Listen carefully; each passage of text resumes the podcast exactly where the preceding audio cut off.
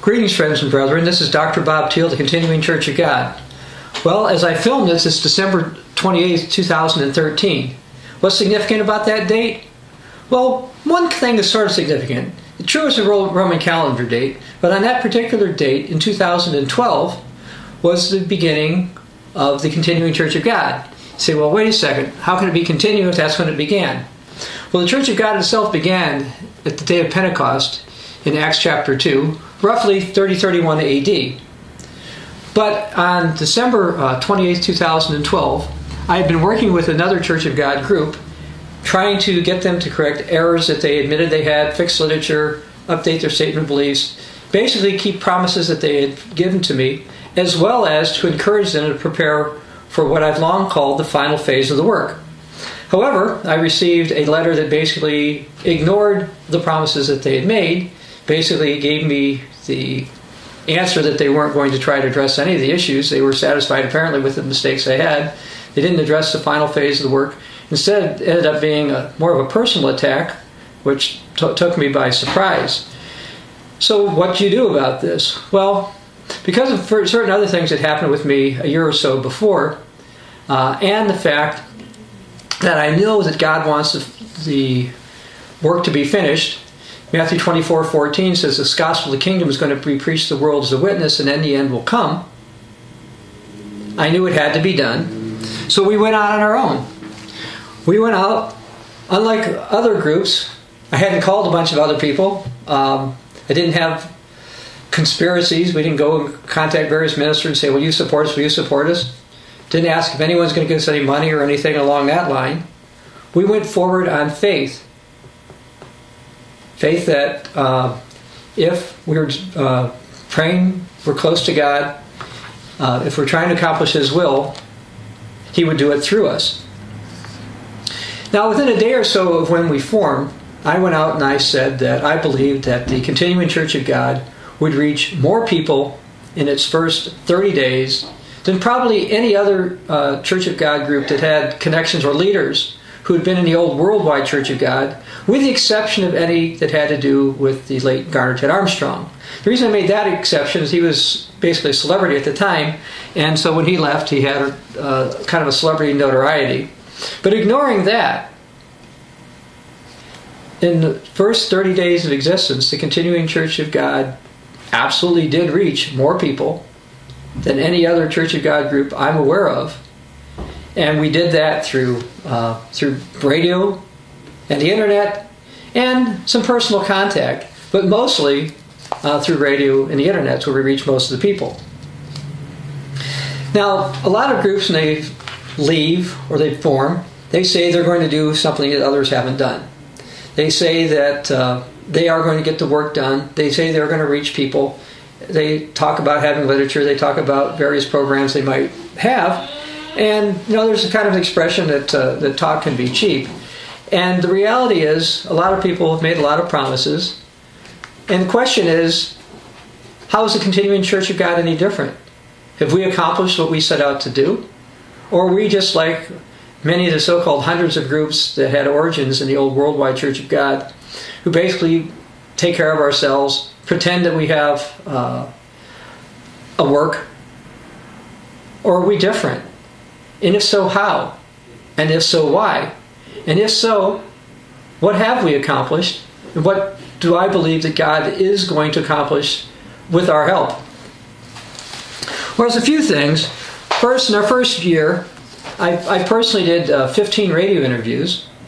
With the radio interviews, I was able to reach millions of people, most of which had no Church of God background, had no inkling of Church of God.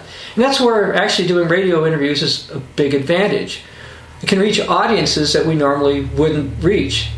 Now, I'm not objecting to other groups that have their own radio programs or television programs, and that's that's fine. I'm not objecting to that.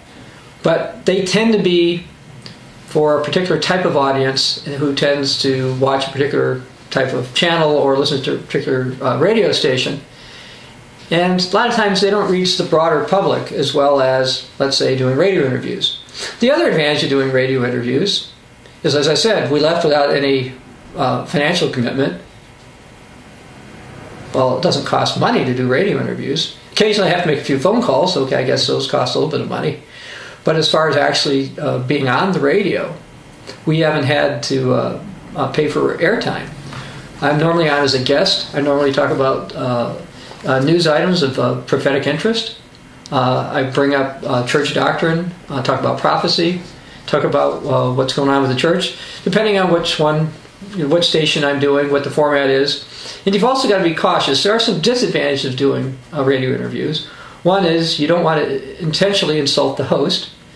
And so uh, sometimes there's a time to say, speak your whole mind, and other times there's a time to, to hold back. And perhaps during the commercial breaks or other times, explain the way of God more perfectly to some who don't who don't get it or don't understand what's going on. Well, I believe that no later than the 28th of December 2012, the final phase of the work began. Now, we've seen different phases of the work. Uh, the late Herbert Armstrong, uh, we believe, started or was used by God to begin the Philadelphia era of the Church of God.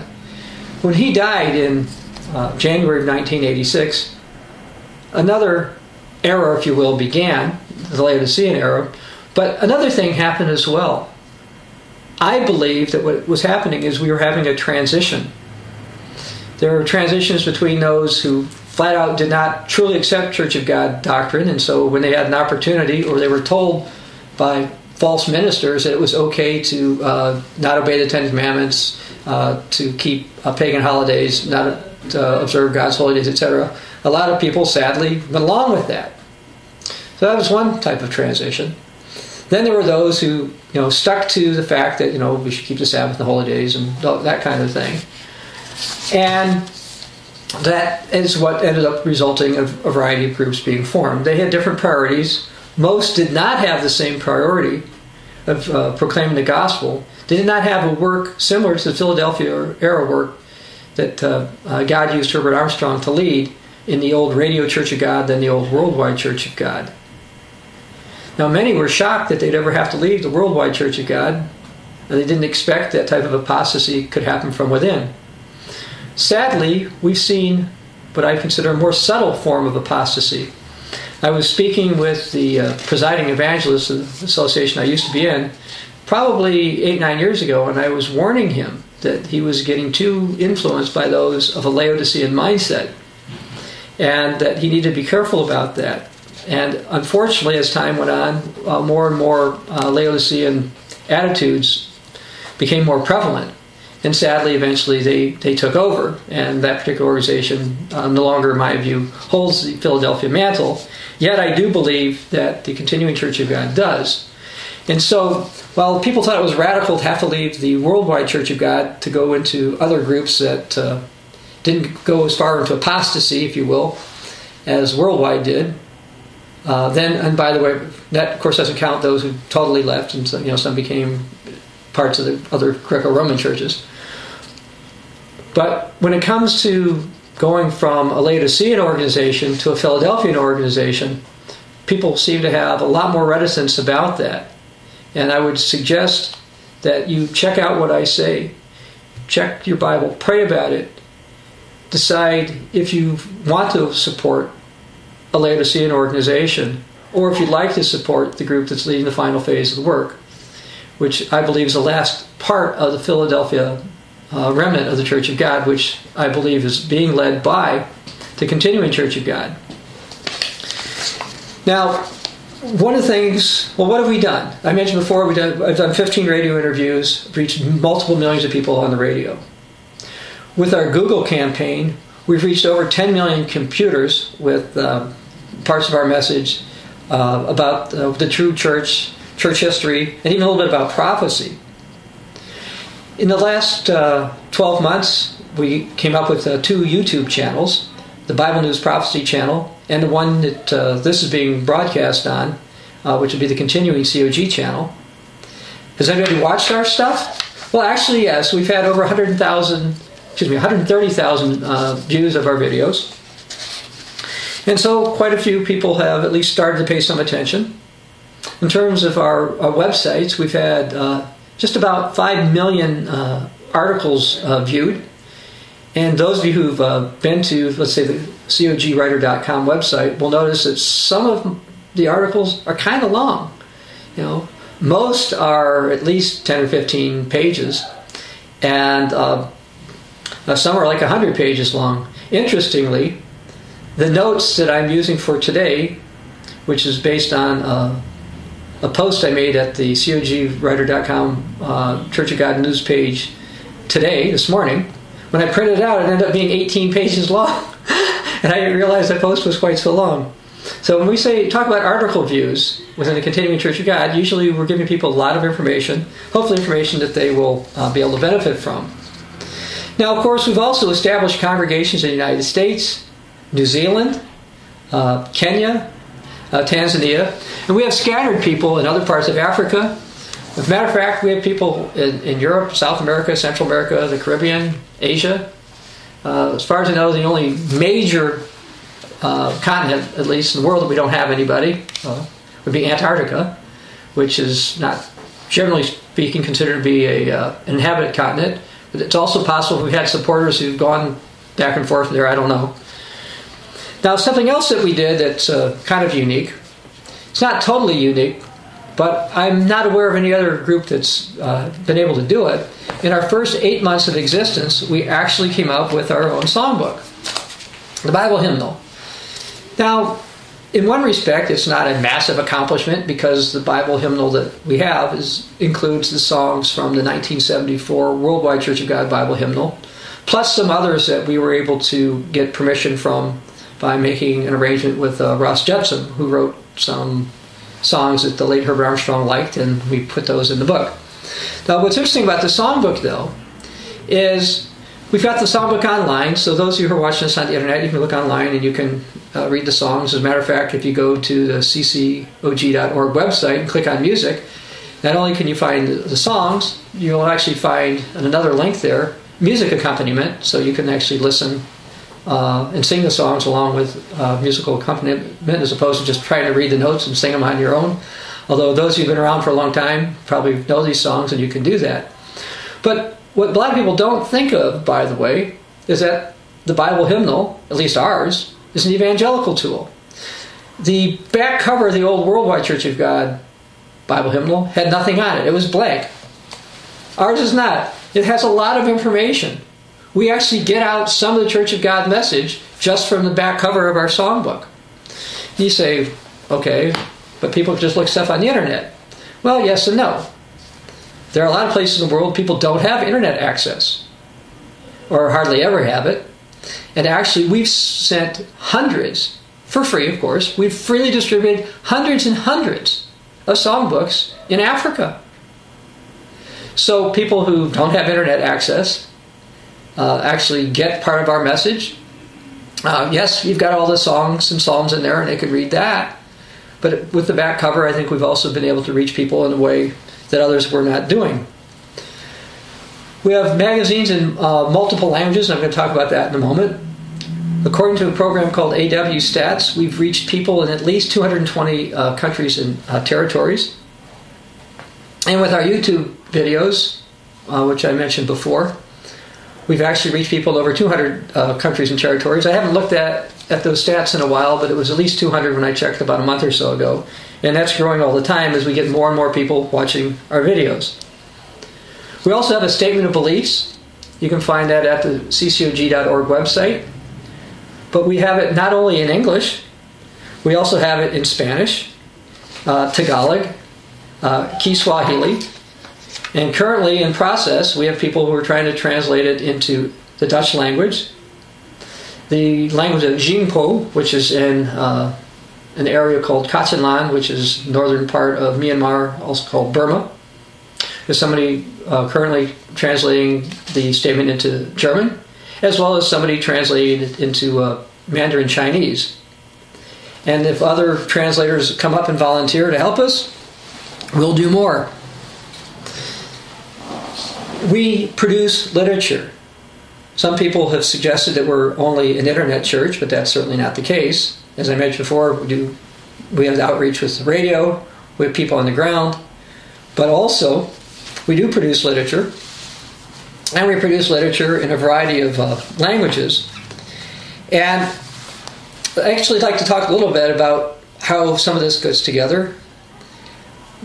Basically, I write most or all the articles, and then I send them to our uh, proofreader editor over in New Zealand, the English version, and she fixes some of my typos and mistakes and edits that. So we get assistance from there. Uh, there's someone else in New Zealand who also sometimes assists with some of the formatting. And I've got someone else in New Zealand who's actually working on editing some other project that we've got going on. So we've got some editors over there who assist us. But I mentioned before that we put our literature out in multiple languages. I thought I'd tell basically how all that happened. Shortly after we formed, uh, almost immediately after we formed, we were contacted by people in New Zealand. I've just mentioned some of the roles that they've played. But uh, several weeks later, I received an email from somebody in Latin America. And this individual asked me some questions about why I left my former association, which he was part of. So I answered his questions, and I referred him to an article or two that I wrote. And all of a sudden, without me asking, he sends back a translated article. So I thought that was interesting, translated into the Spanish language, by the way. So I posted that online. Then he started to translate more articles. And actually, the more articles he translated, the more he decided he wanted to support the continuing Church of God. And so what happened was, without me even asking, he actually went back and he translated the first edition of our magazine, and then the second edition of our magazine. And so suddenly we were in multiple languages, which I thought was kind of an accomplishment for a small group. But remember, I mentioned New Zealand. Well, as it turns out, somebody who reads the language called Tagalog, which is from the Philippines, happened to be a friend or an acquaintance of our proofreader editor out in New Zealand. And this individual contacted me and asked if I was interested in getting things translated into Tagalog. And I said, certainly. So he started to translate for us into Tagalog. And again, Tagalog is spoken, it's a Filipino language, probably about 70 million people, 50 to 70 million, depending on how you look at it, uh, uh, can read it or do read it. I mentioned uh, another one, another language that we have literature in is Mandarin Chinese. Now, this story I found kind of interesting and impressive. There was a, an individual who was born in Canada, raised in the United States, uh, who's Chinese, and he works in the Shanghai area in China. Well, his sister was getting married in California, and he followed uh, the Cogwriter website from time to time and decided that he'd like to go to a Church of God service, and he thought he'd like to come here. Well, for those of you who are unfamiliar with Arroyo Grande, the Five Cities region of California, we are 200 miles from Los Angeles Airport, roughly 300 kilometers away, so we're not close. it's not convenient. But he decided to drive up here for a Sabbath service, and uh, we kind of had a kind of a potluck service here. We brought some things and we fed him. We met with him, and then after he spent several hours with us and we answered his questions and stuff, he said to me, "Is there anything I can do to help?" And I start to grin. I said, "Yes." We'd love translation to the Chinese. And he said, Let me think about that. And then he did. In the meantime, while this is all going on, I got emails from somebody that I don't know out of India. And he's hearing about all this and he's interested in getting our magazine in a language that is spoken there. In his province or state, is a language called Telugu. Roughly 70, 80 million people speak it. It uh, seems to me, and I'm not a linguist, but it seems to me it has some similarities to Hindi. Anyway, so he's been translating uh, for us, and the next edition or, of our magazine, the January edition, we believe we will be able to put out at least a version of it in Telugu. He sent me some stuff. Uh, Telugu looks different than other languages. Uh, it kind of reminds me of Sinhalese or Hindi, those of you who are used to the Sanskrit type of languages. So that's another language, another that we'll have literature in. And then there's there's one more uh, for our magazine, and that is we were working with people in Kenya, and I had wondered if it would make sense to get any literature translated into Kiswahili. And somebody over there put something together, but it was not a professionally done translation, let's just put it that way. And I was approached by a man in uh, Tanzania. Now, this particular individual contacted us almost immediately after we began, so he's been a, a supporter of the Continuing Church of God nearly from the beginning. And he says, he emails me, he said, you know, this isn't quite up to standard. And I said, okay. So he went and he uh, retranslated our statement of beliefs into Kiswahili, and it's available online. And also, he said he'd be interested in translating our magazine into uh, Kiswahili itself. We received it uh, last week. Uh, I looked at it, but I can't make head or tails of Kiswahili particularly. So I sent it to a man we're working with in Kenya who reviewed it, and he got back to me and said, "This is really good." this translator, this is this is this is sufficient quality. This is really good. You ought to commend the translator, which I'm now doing, presuming he watches this. Uh, and so we'll all should have the language in uh, uh, Kiswahili. Now, just to, to, show you some of the, some of our hard literature, this, for example, is the first edition of our magazine. This particular edition is in the language of Tagalog, uh, what they speak in the, uh, the Philippines. Uh, they, of course, they also many of them also know English, but we do use uh, we try to reach people uh, where they're comfortable in. The title of this one, by the way, in English is "Continue What," and so we've got this particular one that was put out in Tagalog. Here's the second edition of our magazine. In the second edition of our magazine, uh, this particular one I'm showing you in uh, the Spanish language. This is actually every one of our magazines has been translated into Spanish, but anyway, this is a Spanish language. Uh, so we have literature in Spanish, Mandarin Chinese. Uh, we've uh, we, we now have a couple of magazines that have been put out in Mandarin Chinese. Mandarin's a little bit uh, smaller uh, because the characters tend to represent words, or at least two characters together would represent a whole word, depending on the what the, the thought you're trying to convey. So it makes it a little bit smaller. But we do now have our magazine in hard literature form in Mandarin Chinese. And of course, well, here's the next edition. This is in English. Uh, so, and this one was also in uh, Chinese and uh, uh Spanish. Now, the current edition, I should say current, the January edition, we just got this uh, a couple of days ago, and we actually started to mail these out. Uh, the Spanish Kiswahili translations or whatever, those versions are at the graphics company. They're still laying them out, but we hope to uh, get those printed and out hopefully next week or so. So we, we have regularly produced magazines in our first year. So that's one of the things that we've accomplished. And that is, again, to put, put the literature out and give people useful information. If you have your Bibles, you might go to Matthew 28 19 through 20 because I'm going to probably refer to this a few times uh, during the sermon.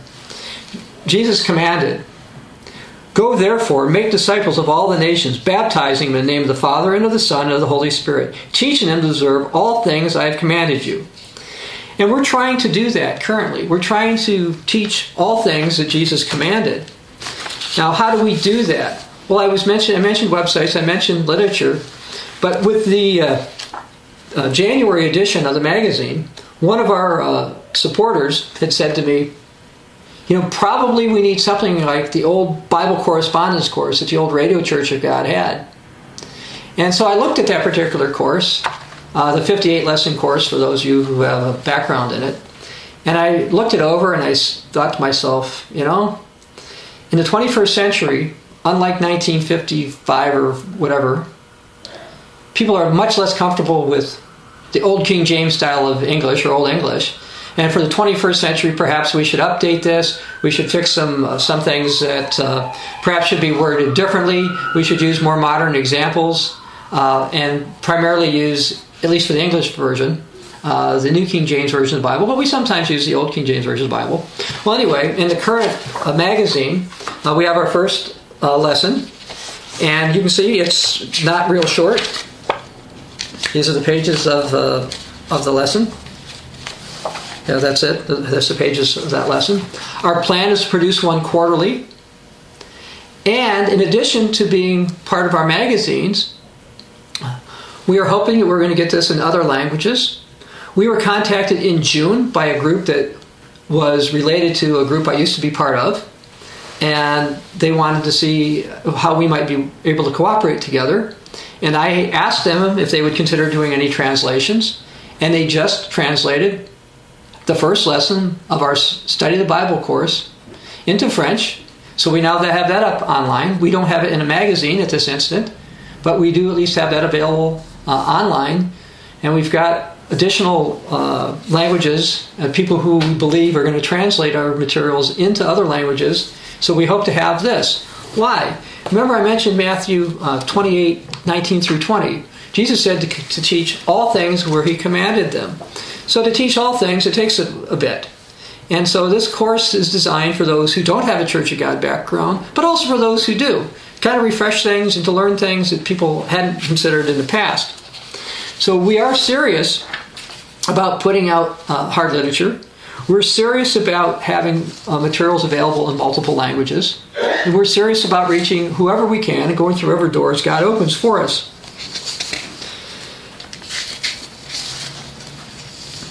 Now, as I mentioned, Matthew 28 19 through 20, it says, Go to all the world and to preach the gospel of the kingdom to the world as a witness, Matthew uh, 24 14.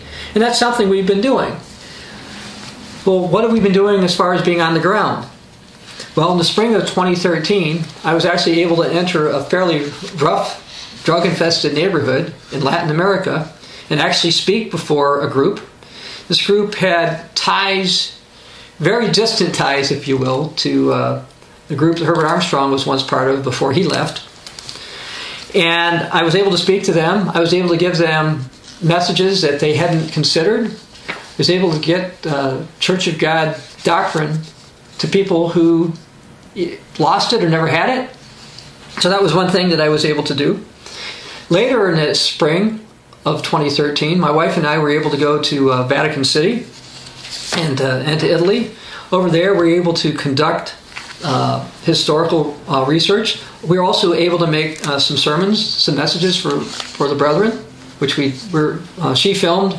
I, I, I did the speaking. She did the filming, and uh, one of our sons had to uh, put it together and edit it together when we had multiple clips. And I'd like. I plan on going to Vatican again very soon, and I'm hoping to do some additional research there, both on aspects of church history as well as end time prophecy, and I believe that will be helpful. Uh, in the fall of uh, 2013, uh, my wife and I and one of our sons were able to go to uh, New Zealand. Uh, we'd been to New Zealand before, uh, 20, I think it was like 26 years prior, so it's been a long time since we'd been to New Zealand. We'd actually never met the people, at least I don't recall meeting the people that we met uh, in the Continuing Church of God over there. But we were there for the Day of Atonement. We were there for uh several of the Feast of Tabernacles days. We actually had, did the Feast of Tabernacles in two locations uh, personally. And we went to New Zealand first because we could cross back over the date line. So I did not miss one day. Uh, you know, I spoke the evening before the, the, the feast, the, the, first Holy Day night, uh, every day of the feast. And I left New Zealand Sunday. We left New Zealand Sunday about uh, uh, after after doing services. We did church services. We had to drive a couple hours. Uh, flew from Auckland to California. Drove a couple hours north, and uh, then we still got here on a Sunday. and then Monday I spoke, and we, we finished it up. Also, in the uh, mid fall of 2013, for the first time for me, I made a trip to Israel. I did this to perform uh, historical research and prophetic research, as well as to prepare a variety of messages for our YouTube channels and try to get uh, more interest uh, in them. And uh, as a matter of fact, uh, one that uh, we just put together about can the Great Tribulation begin in 2014, I filled it from the Mount of Olives, which is where Jesus specifically talked about the Great Tribulation and what signs people should look for there. And we did a bunch of other things that uh, people will be able to see as well. I would like to go back there, but what, what was unexpected from my perspective going there is I was able to make personal contact with a couple of people in Israel and in Jerusalem that I believe may have ramifications for us in the future. So that's again, we're trying to go places and do things. Now, hopefully by by or in the spring of uh, 2014, I'm hoping to, to, try to at least meet with some of our leaders in uh, Kenya and Tanzania. I speak to them on the phone. At least the ones in Kenya, actually. The ones in Kenya, I seem I speak to the phone regularly. I get emails from Africa, usually several a day, pretty much every day. So that takes up actually a fair amount of my, my time, and I would like to try to, to meet with them. Uh, currently in Kenya and Tanzania, uh, we've had people who are, we have leaders over there who are meeting with other ones. Uh, we've also been involved in supporting uh, orphans and the poor in Africa, and we hope to uh, establish more congregations there and more congregations uh, throughout the world. We're getting inquiries from different spots, and there's more and more people sign up to be on our weekly letter to the brethren, which is one way we provide news to the brethren each week. Uh, plus the suggested Sabbath service. We believe over time there'll be enough in different areas to have more congregations, and that's something that we've been praying about and we're hoping to have. But we definitely are reaching people by way of personal contact. The mission of the Continuing Church of God is uh, included in our uh, statement of beliefs. But basically, and I'm going to just go over it very briefly here, I'm not going to read the whole thing, but basically it's to preach the gospel of the kingdom and salvation through Jesus Christ, to preach uh, end time biblical warnings, including the coming great tribulation, to the descendants of Jacob and others in this age, as we strive to lead the final phase of the work. We try to, our mission is to preach Philadelphia in love, feed the flock, encourage all to build character through growing in grace and knowledge of our Lord and Savior Jesus Christ we want to be examples and witnesses to the world in general as well as to other Christians. We want to learn and practice the words and commands of Jesus in all of our dealings with others. We want to restore knowledge of the truths of original Christianity. We, we want to teach that Christians are to be led by the Holy Spirit and pursue love, mercy, judgment, faith, justice, and other gifts of the Spirit. Basically, teaching the truth and love and the Word of God to the world in general and those called in this age in particular is a mission of the Continuing Church of God. This gospel will be preached to the world as a witness, and the end will come, and we intend to lead it. Um, this is something that's I found sort of amusing. Uh, the New Testament says to continue, and I'm going to just briefly go over this. Again, you can go to the uh, ccog.org website and uh, read our statement of beliefs because uh, this this is there. But the New Testament says to continue. Continue what? Acts 11:23. To continue with the Lord. Acts 13:43 to continue with the grace of God. Acts 14:22 exhorting them to continue in the faith, saying we must through many tribulations enter the kingdom of God. That's how I feel sometimes in the continuing church of God. Romans 11:22 continue in his goodness. Colossians 4:2 continue earnestly in prayer, being vigilant. 1 Timothy 2:15 continue in faith, love and holiness with self-control. That's what Christians are supposed to do.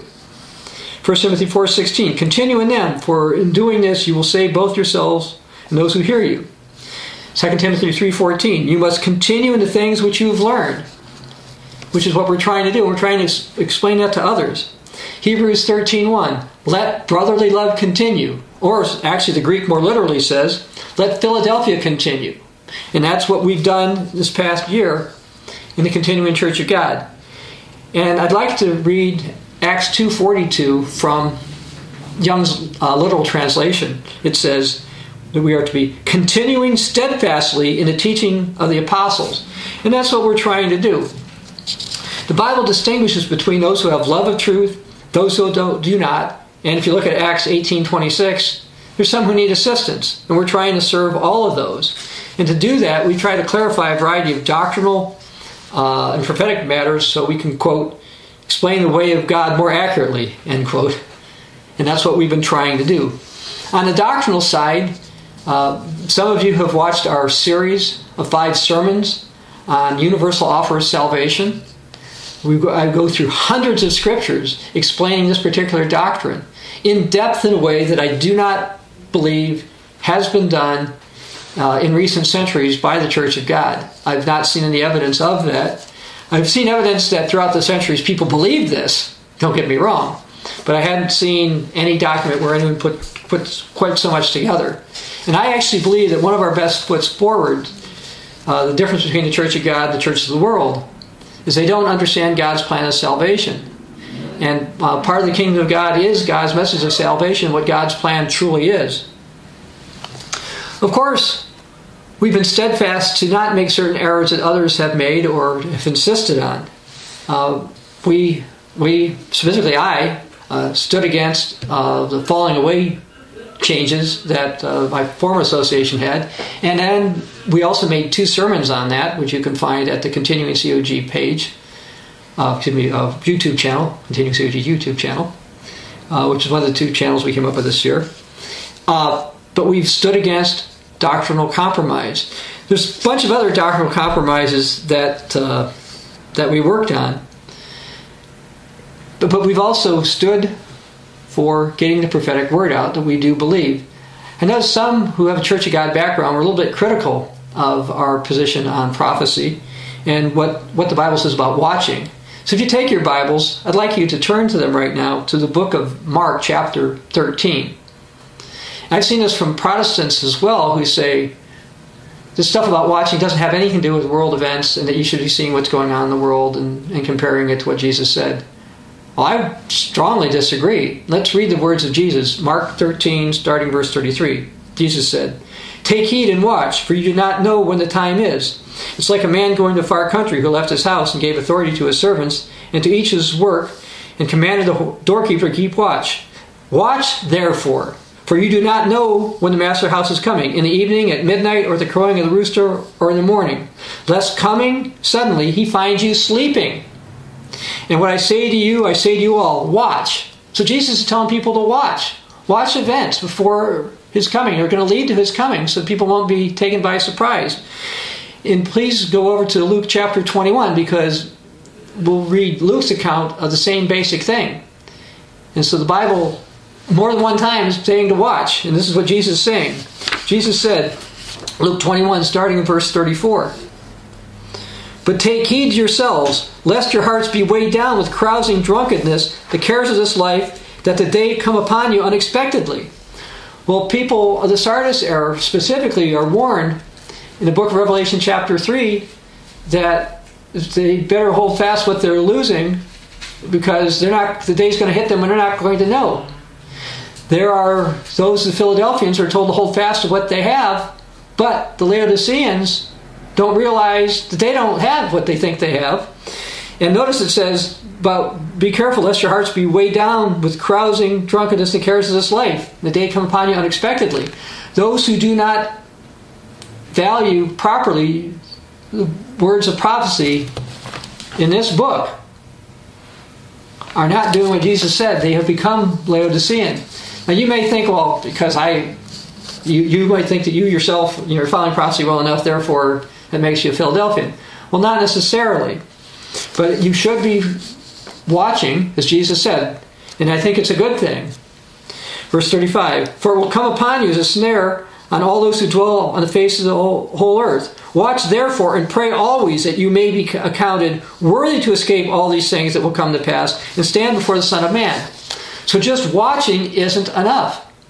You need to pray that you're counted worthy to escape all these things and stand before the Son of Man. And if you look in the book of Revelation, chapter 3, starting in verse uh, uh, 7 through 13, I believe, Jesus has this message to the Philadelphia portion of his church Hold fast and go through the open doors. Those who do not believe that the primary purpose of the Philadelphia portion of the Church of God is not to uh, proclaim the gospel, the world's a witness, and to feed the flock in that order are not going to be accounted worthy to escape all these things. I also believe that those who've accepted compromised leaders, those who follow those who don't have the proper character to lead the Philadelphia uh, portion of the Church of God, are at definite risk of uh, falling into more Laodiceanism, and I think that's something to be cautious about. There are a lot of doctrines that uh, we tried to clarify this year. Uh, we tried to clarify doctrines on uh, church governance to let people realize that, yes, we do believe in hierarchical governance in the continuing church of God, but it means that no one, not me, not anyone, is above what this book says. Therefore, leaders cannot think it's okay to violate Matthew 18 or other such scriptures, to uh, assassinate someone's character, to bear false witness publicly, not repent and apologize, which happened to me repeatedly uh, from a group that I was in. Uh, we also clarified that unlike the statement of beliefs of that group, the faith is not the first step towards salvation, but that God calls. He sends out his messengers to teach the word of God, then comes faith. We've clarified that despite what some have said, it is not necessary for a Jewish temple to be built in Jerusalem before Jesus returns. Now, there still could be a temple, uh, but as far as the Bible is concerned, the only requirement for the, the Jews to have sacrifices is an altar. And when I went to Jerusalem, I verified that. I talked to the te- people at the Temple Institute. I've also verified it with people who are members of the uh, reconstituted Sanhedrin or associated with that Sanhedrin in Jerusalem. That all they need is an altar. But some think something else. Many people do not realize that the temple of God in the New Testament refers to Christians. Now, there may be a physical building involved. As a matter of fact, uh, this particular building could be one, and I'll, I'll, go into that in more depth later. Uh, not not today's sermon, but uh, another another part. But the Jews themselves do not have to build a temple before Jesus can return. And again, uh, uh, one or two churches of God that I know of, two that come to mind, uh, their people are going to be misled because the temple uh, does not have to be built. And if one's not built, they won't know it's time to go. Others have other areas.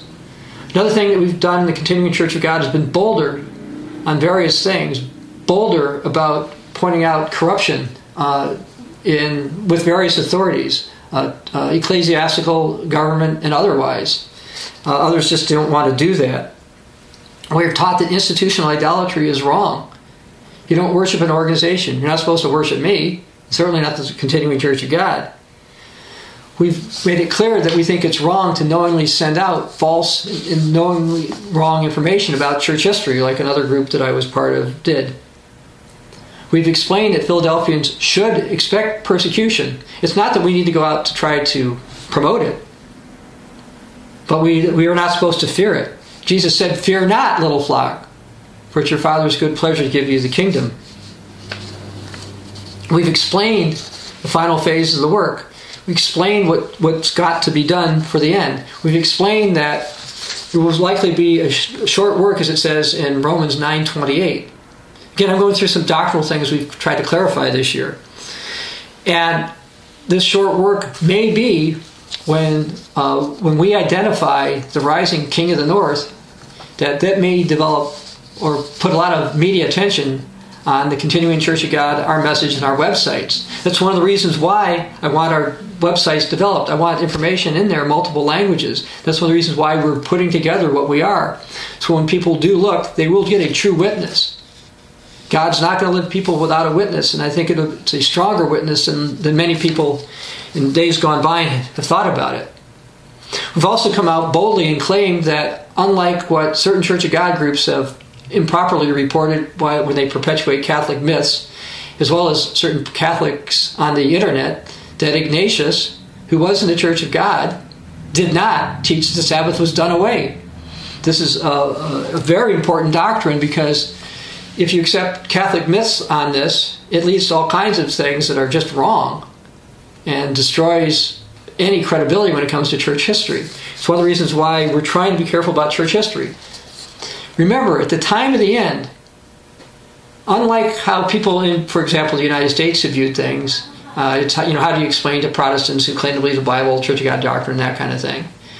Well, as more and more Protestants are falling away from their faith I probably shouldn't use the word falling away, but I'll use continue. They are less. Uh, they're becoming less and less Protestants. More and more Catholics and more and more people who are uh, not as interested.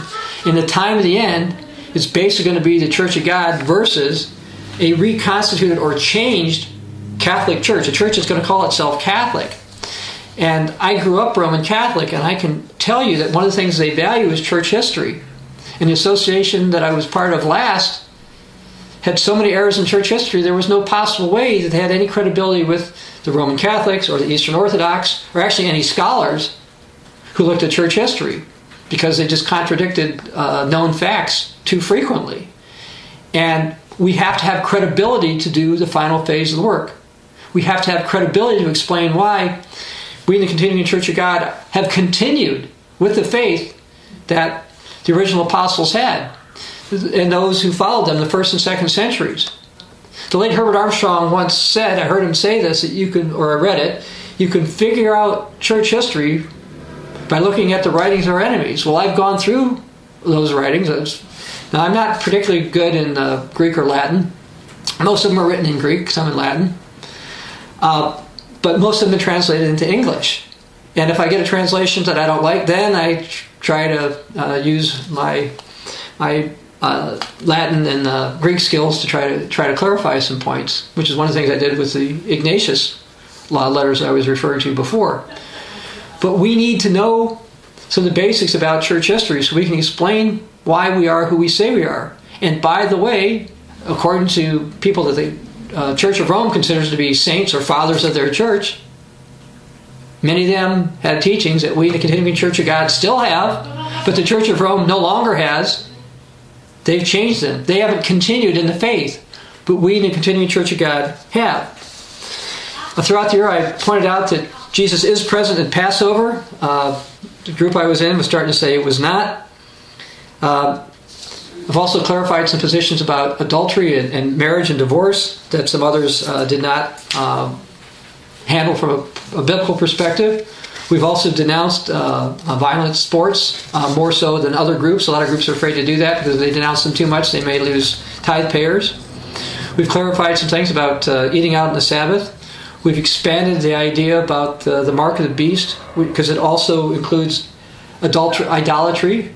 And while some will say, well, okay, you've gone around changing doctrine because Herbert Armstrong said it had to do with the Sabbath. He did, but he also said it had to do with the commandments and idolatry. And I'll go into that more later. We restored the truth of the Bible that once every seven years that you're supposed to read the book of the law, the book of Deuteronomy for during the Feast of Tabernacles. Now I know there's some other groups have, that have done it, but no group that I had been part of uh, ever did it. And so this particular Feast of Tabernacles is 2013. Uh, I read through that the entire feast.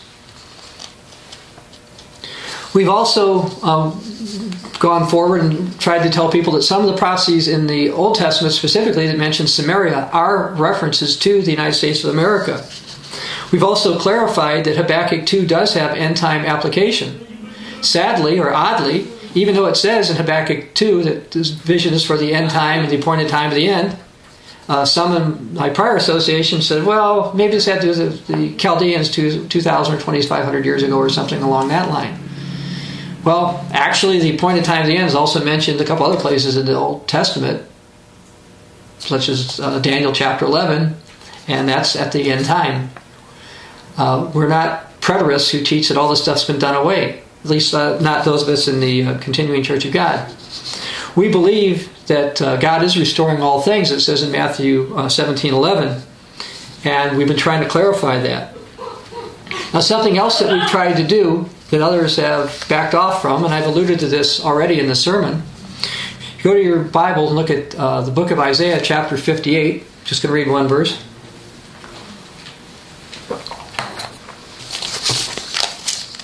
Isaiah 58, verse 1.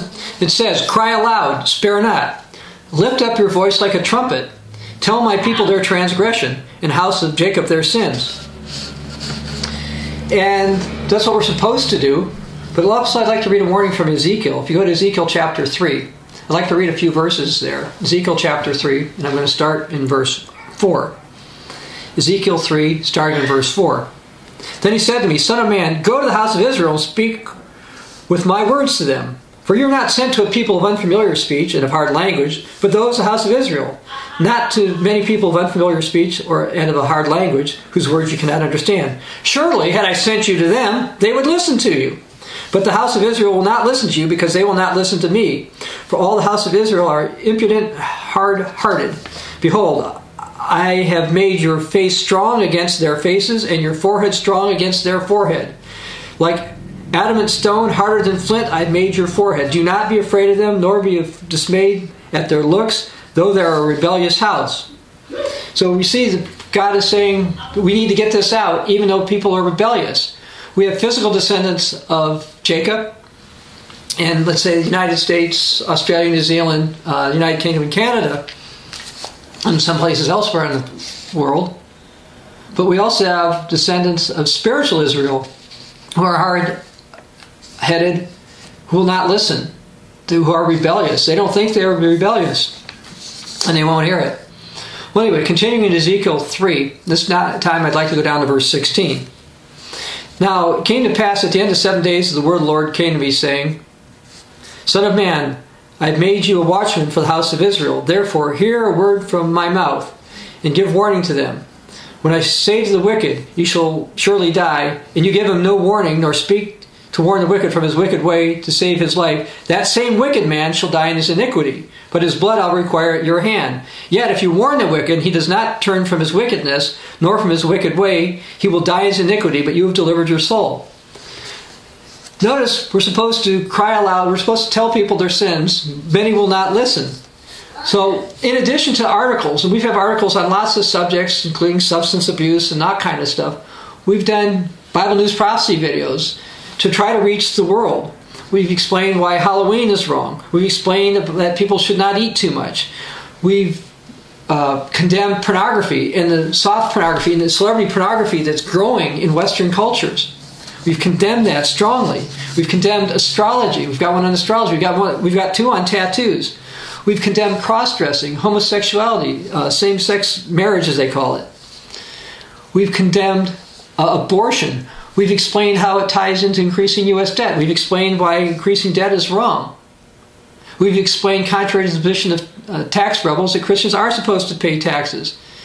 And even though people claim it's all about love, we've explained why Christians don't keep Valentine's Day.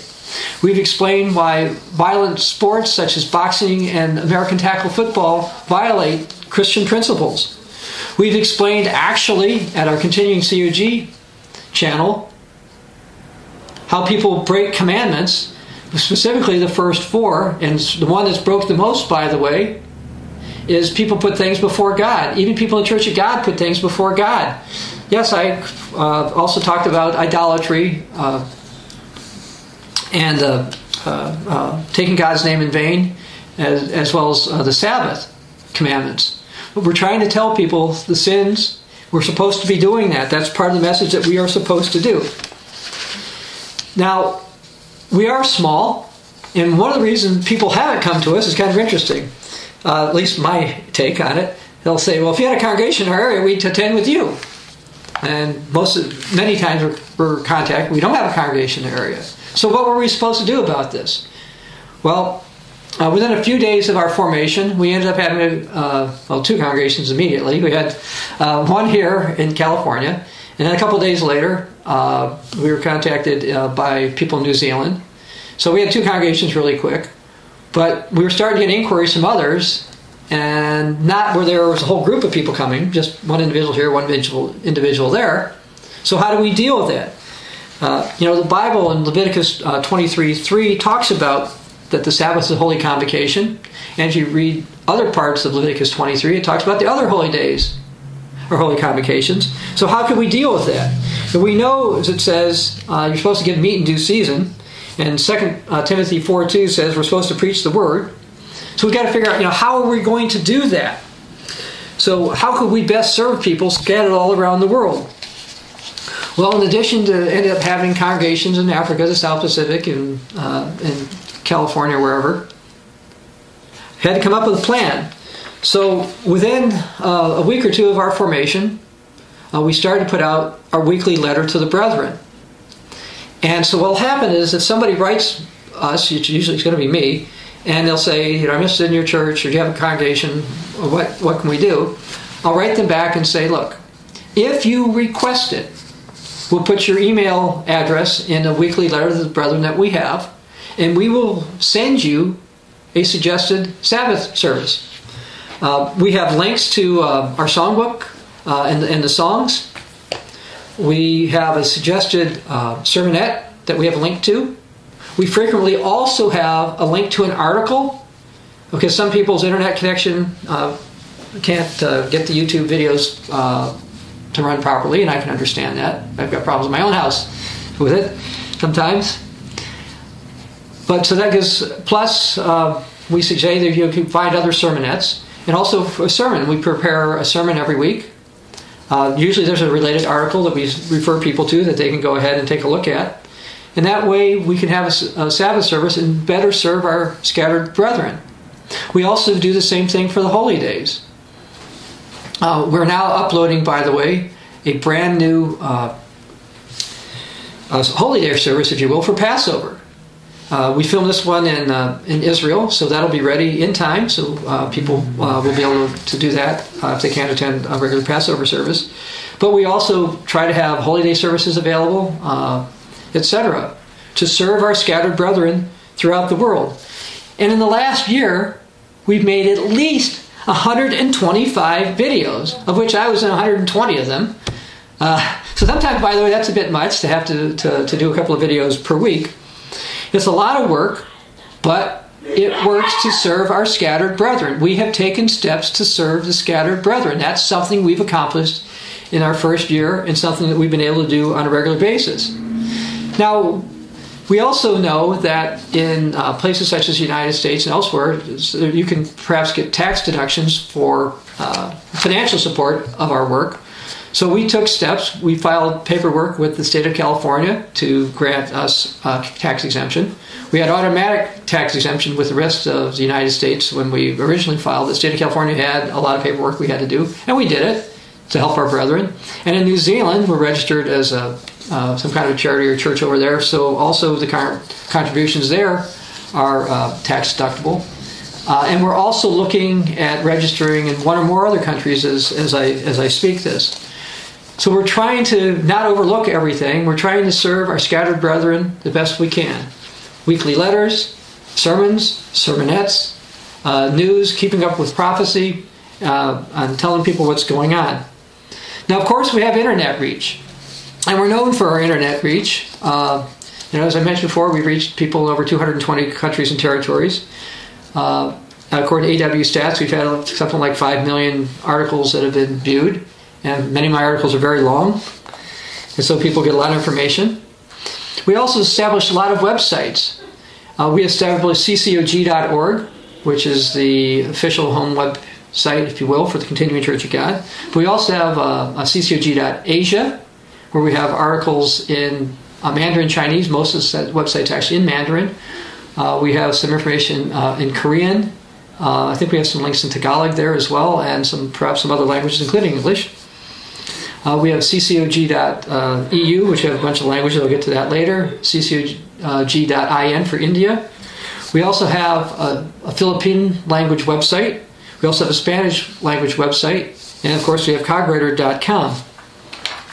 Now, the popularity of our websites exceeds that of all but perhaps uh, uh, three uh, Church of God that I'm familiar with. I base it on something called uh, the Alexa uh, ranking checker or rank checker. Basically, Alexa looks at uh, websites and they only pay attention to the top 20 or 30 million websites. There's like 500 million websites, and they assign them a ranking. Google, by the way, uh, when I checked this morning, was number one. I think Facebook is currently number two. The lower the number, the better your ranking is. Well, as of this morning, when I checked, uh, uh, one of our websites, the Cogwriter website, had a ranking of 102,572. And for comparison purposes, the most effective website, a more popular website of the group I was part of, had a ranking of 329,550, which basically means that all of that church's uh, websites combined, ignoring YouTube, and I'll mention YouTube later, all of their official websites combined are not as popular as what as the Cogwriter website or in total all the CCOG related websites. We are much more popular. Basically, it means more people come more often to get more information. Now, Alexa rankings are not the same as raw data, and raw data can be helpful, but what's good about Alexa, it's an independent source to tell us how effective a site's been. And it helps truly measure international reach. And on a per member basis, by the way, according to the results from AW Stats, I believe that the CCOG related websites are more effective than any other Church of God has ever been. Okay, but even on a total basis, there's I think only three groups have a, a, a greater uh, popularity of the internet, and two of those three groups I question if they're actually in the Church of God. Considering our size, uh, we've had some really great results. But a lot of people want to uh, malign our results. They also want to malign our leaders. Uh, before getting to the results and myself being maligned, um, thought I'd comment about something happened this, this very week. I had three emails from somebody condemning one of the leaders that we're trying to work with over in Kenya and Tanzania. They made a variety of accusations against this individual. Now, as it turns out, they claim to be two people I actually knew. I, uh, one of which I talked to on the telephone uh, before out of Kenya, and the other one I'd emailed back and forth. And because I noticed that their email addresses were false, they were false email addresses. So I contacted uh, the, these people and said, "Hey, was this you?" And uh, they were like, "No, that's not mine. I've never used that website." So we, so I've had to deal with a lot of false accusations and stuff dealing with Africa. It's been very, very, very, very difficult. But the, some people have been proven to be liars and accusers of the brethren. And because they're liars and accusers of the brethren, uh, I have to discount it. But what about uh, what about our web information? Well, some false accusations actually come from people who do exist and who are willing to say who they are. Uh, there's a particular minister in my former association that I learned earlier this month has been posting all kinds of negative things about me. I didn't realize that he was. I hadn't been paying attention to that kind of stuff. He claimed that I and perhaps others affiliated with the Continuing Church of God were cheating on our Alexa rankings to get a better ranking. That we had Alexa toolbars or we did all kinds of stuff in order to try to get a better ranking. But we never did that. And he, so he's trying to say that uh, we did, were doing better than his associate, his church, because we cheated the system somehow. And that's absolute nonsense. I didn't even know there were ways to, to cheat the system, and we haven't tried to do it.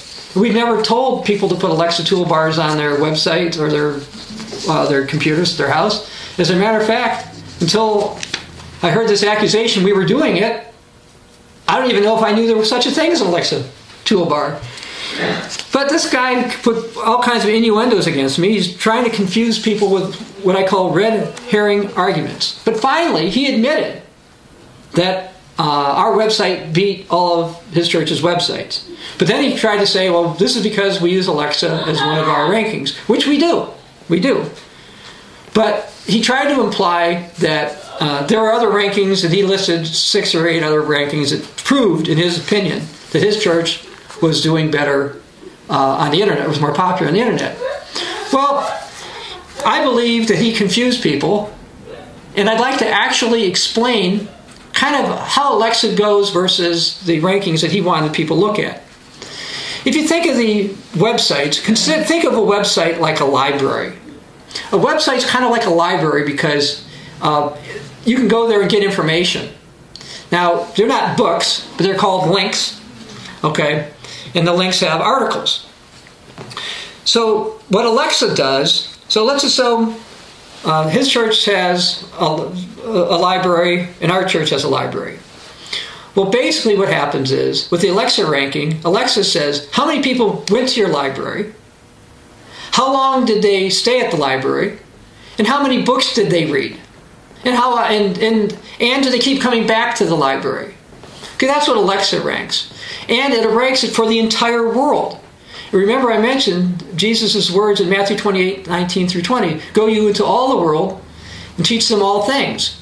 So I like Alexa rankings for that purpose. It's not that they're not flawed, but what's helpful is they try to measure the entire reach. Are you actually doing what Jesus said to do in Matthew 28 19 through 20? Now, this other guy with this other church, he's I, I looked up their Alexa data, and here's what I found. I found that people don't come as often, they don't stay very long, They look at less stuff. Actually, I found today that their most popular website, uh, people come, you look at one thing and go away. If they come to uh, the COGwriter website, they come, they look at several things, and they stay three times as long. The reason that uh, the CCOG websites are more popular than this other Church of God is because people spend more time at the website. They read more at the website. They spend more time at the website. Now, to get technical, he was mentioning uh, Quantcast. I'd like to explain Quantcast. What he's basically saying is with Quantcast that uh, his church has a higher ranking, and they probably do. But I'd like to explain a couple things about Quantcast. First of all, what it tries to do is measure how many times Americans come to a website. So it's not focused on the whole world, like Jesus said in, in Matthew uh, 28 or Matthew 24. So that's one problem with it. Secondly, and I checked it this week, we at the Continuing Church of God actually get three to five times as many U.S. visitors as Quantcast says. Quantcast is in error, and I think the reason it is is that there is a way that you can cheat with Quantcast, and I uh, we don't do that. But there was some Quantcast link once, and ever since that was removed, uh, the Quantcast has always gotten their numbers wrong. But anyway, but you don't want to rely on Quantcast because again, all it does, going back to our library uh, analogy, is it Quantcast are having people show up at the library. Well, you can pay to get people to show up to the library. Matter of fact, that particular church spends 50 to 100 times as much as we do on the internet, maybe even 200 times as much. And they can buy advertising, get people to show up. And they do. But apparently, people don't stay and look at other things once, once they get there. He also mentioned a system called uh, Compete, which is another ranking system, but it's pretty much just like Quantcast. It's consumer based and it's, it's, it's not like uh, Alexa. Now, the other part that I thought was hilarious in his list of things, he listed that his group has more Facebook likes. Well, that's cute, but that's because they told their members uh, multiple occasions to go to their page and like it. That's kind of like cheating the system. And so he, they accuse us of cheating, which we haven't done anything. We just add information out there. So I consider that blatant hypocrisy on his part and those who want to go along with what he's doing. He tried to bring up various measures and suggest that uh, CCOG was only ahead of his church in one measurement, Alexa, but that's really not the case. But we're not trying to compete with them. We're just trying to make it clear that we are getting the gospel out. We actually post more articles more often and have more content uh, than, than his group and many of the other groups. That's why people. That's why people uh, come. Uh, in Acts 13 uh, 41, I like to read something the New Testament teaches, because a lot of people are despisers and mockers. It says, Behold, you despisers, marvel and perish. For I work a work in your days, a work which you will by no means believe, though one were to declare it to you. And that's what we've been trying to do in the uh, Continuing Church of God. Now, one of one of our supporters actually said, "I probably shouldn't bother to deal with you know critics like this. Just focus on proclaiming the gospel." And we have been. Again, I didn't even know about this particular critic writing against us so much uh, until earlier this month. But because you know it says in uh, Galatians six one, brethren, if a man has overtaken any trespass, you who are spiritual restore such a one in spirit of gentleness. By trying to explain the truth, hopefully those who've been misled uh, uh, will see the truth and people will repent. I also believe Matthew 18 applies. That's another reason I decided to have some response. But I flat out believe one of the reasons that the CCOG is leading the final phase of the work is because the group I was once part of cannot have Philadelphia mantle because of its numerous organizational objectives that they place above the truth. And a lot of ones in various groups don't want to believe the truth, but just because they don't believe it doesn't mean it's the truth. In John 8 45, Jesus condemned people who thought they were God's people, but they, would, they wouldn't believe it even when he told the truth. Now we're reaching people on the internet. We're reaching many people on the internet. We've reached millions directly and indirectly on the internet. And that's that's the truth. Some don't want to believe the truth, but that's unfortunate. Now, since we don't have a full-time paid staff or and we have a small budget, how can we do this? Well, many people scoff, but Matthew 24 14 is going to be completed. If you go to the book Habakkuk, chapter 1, I'd like to read a verse there, verse 5. Habakkuk, chapter 1, verse 5. Look among the nations and watch. Be utterly astounded, for I will work a work in your days which you will not believe, though it were told you. And we're trying to explain this work to people now. But a lot of people don't believe it still. In Zechariah 4, verse 6, it says, and um, actually, I probably should read a couple passages there. Zechariah 4, starting in verse 6. So he answered and said to me, This is the word of the Lord to Zerubbabel, not by might nor by power, but by my spirit, says the Lord of hosts. Who are you, O great mountain? Before Zerubbabel you'll become a plain, and he shall bring forth the capstone with shouts of grace, grace to it. Moreover, the word of the Lord came to me, saying, verse 9, The hands of Zerubbabel have laid the foundation of this temple, his hands shall also finish it. Then you will know that the Lord of hosts has sent me to you. For who has despised the day of small things? Well, many have seemingly despised the day of small things. They said, well, uh, this, this, church is too small, we don't have enough people. Sadly, even though the Apostle Paul in 2 Corinthians 5 7 said to walk by faith, not by sight, many of the Church of God's groups are walking by sight. Many uh, critics, by the way, have gone out and throughout the year and said, I'm self appointed prophet or I'm a false prophet. Not because I'm making false prophecies, by the way. That part I find interesting. Not because I'm not teaching the truth, but because they decide they want a reason to refuse to accept what happened with me. People don't believe that God answers prayer. One of the things that uh, I'd like to, I want, want to spend a lot of time on this, but let me just basically rehash this. Years ago, a particular presiding evangelist told me that uh, he thought God thought I might think I was a prophet.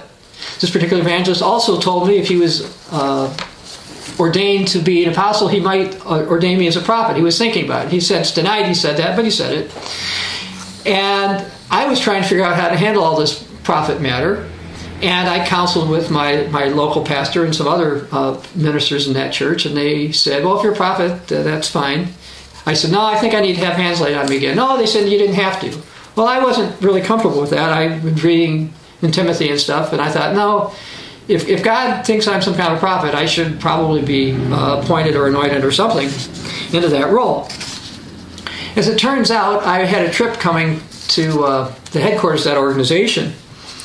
And just before I went there, I prayed to God. I said, "Look, if I'm supposed to be some kind of prophet, you know, make this make this clear. You know, if I, and if I'm not, you know, try to make it clear that I'm not." So when I was there in December 2011, a minister who didn't know anything about the prophet matter uh, uh, who was going to anoint me for something else, anointed me with oil, prayed that God would grant me a double portion of His Spirit.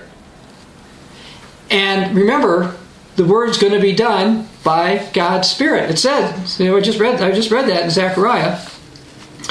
And so I asked him about this, and he told me he thought this was reminiscent of Elisha taking uh, the mantle or getting the mantle from Elijah, that you can read about in 2 Kings uh, uh, 2 9 through 13. We also have a, an article, by the way, called How to Determine One's a True Prophet of God. Now, Elisha asked for something and he got it. I prayed, and this is what happened. Some of you might say, well, but aren't dreams also associated with prophets? Well, they certainly are. You can read Acts 2 uh, 17 through 18, which I'm not going to do right now. But I had a dream that was confirmed uh, in this past year.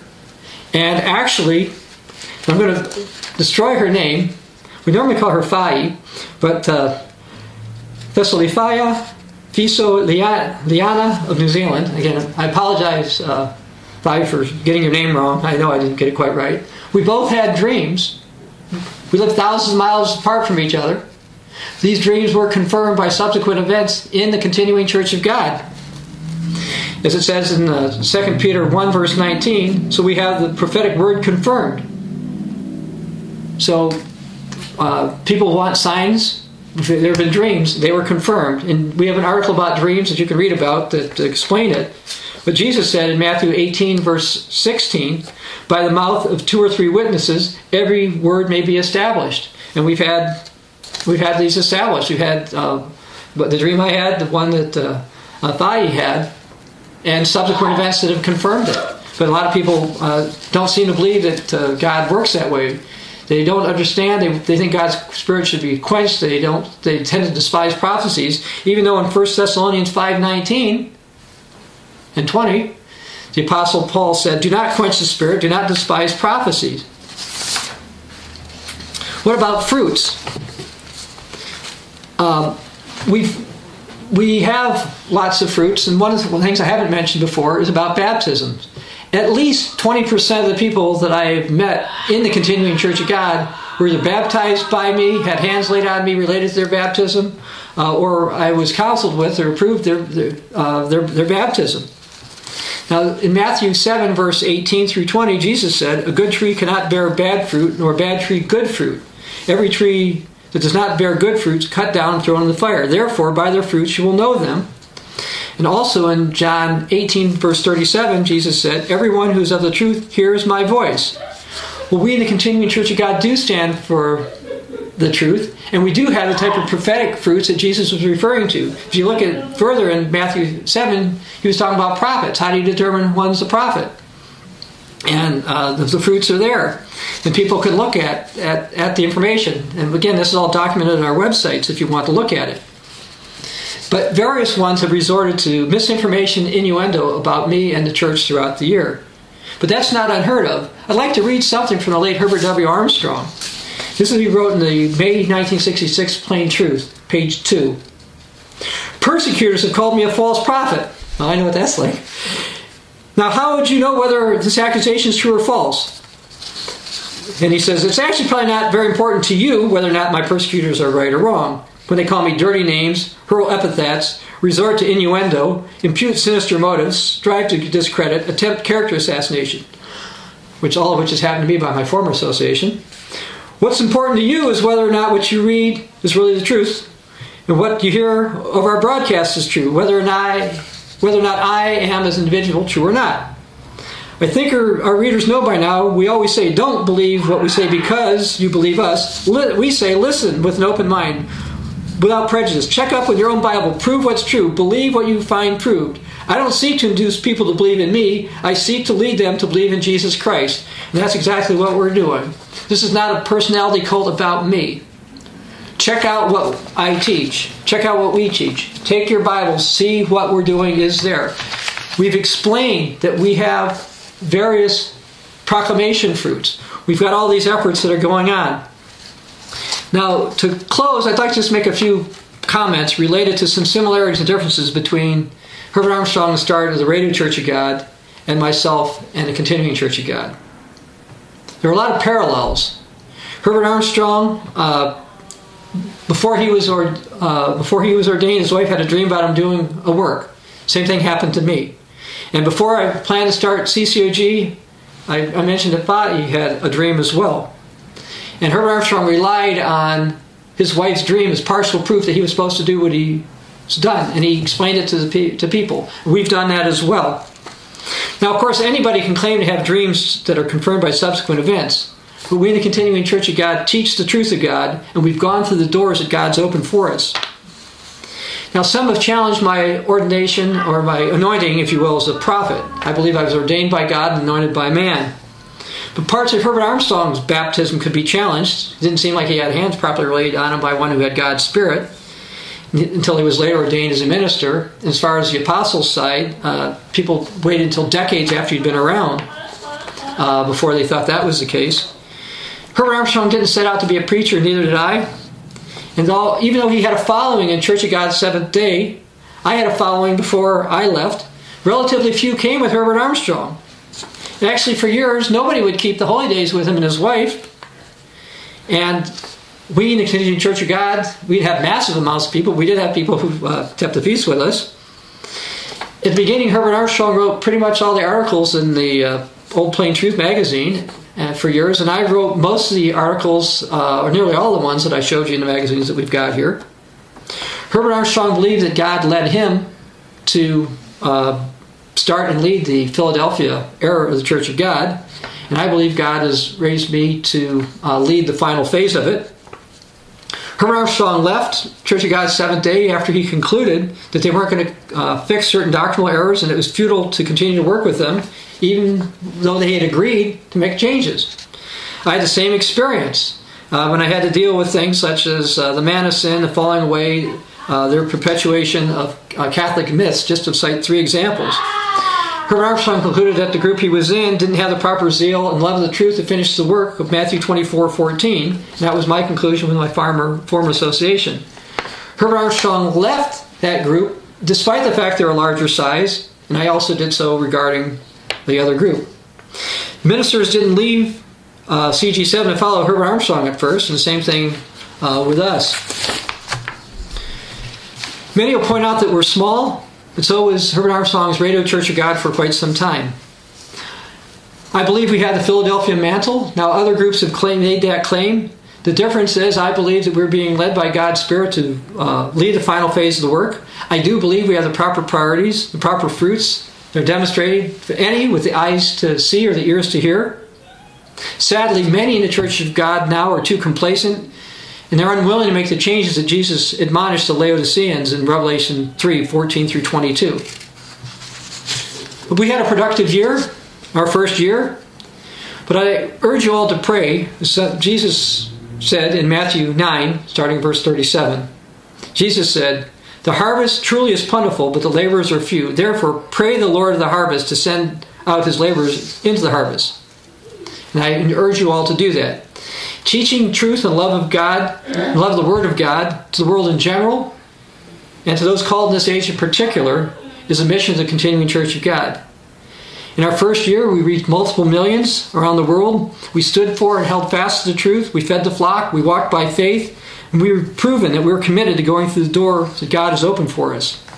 The final phase of the work has begun, and this past year, the Continuing Church of God has been demonstrating that that's what we are doing. We're leading the final phase of the work.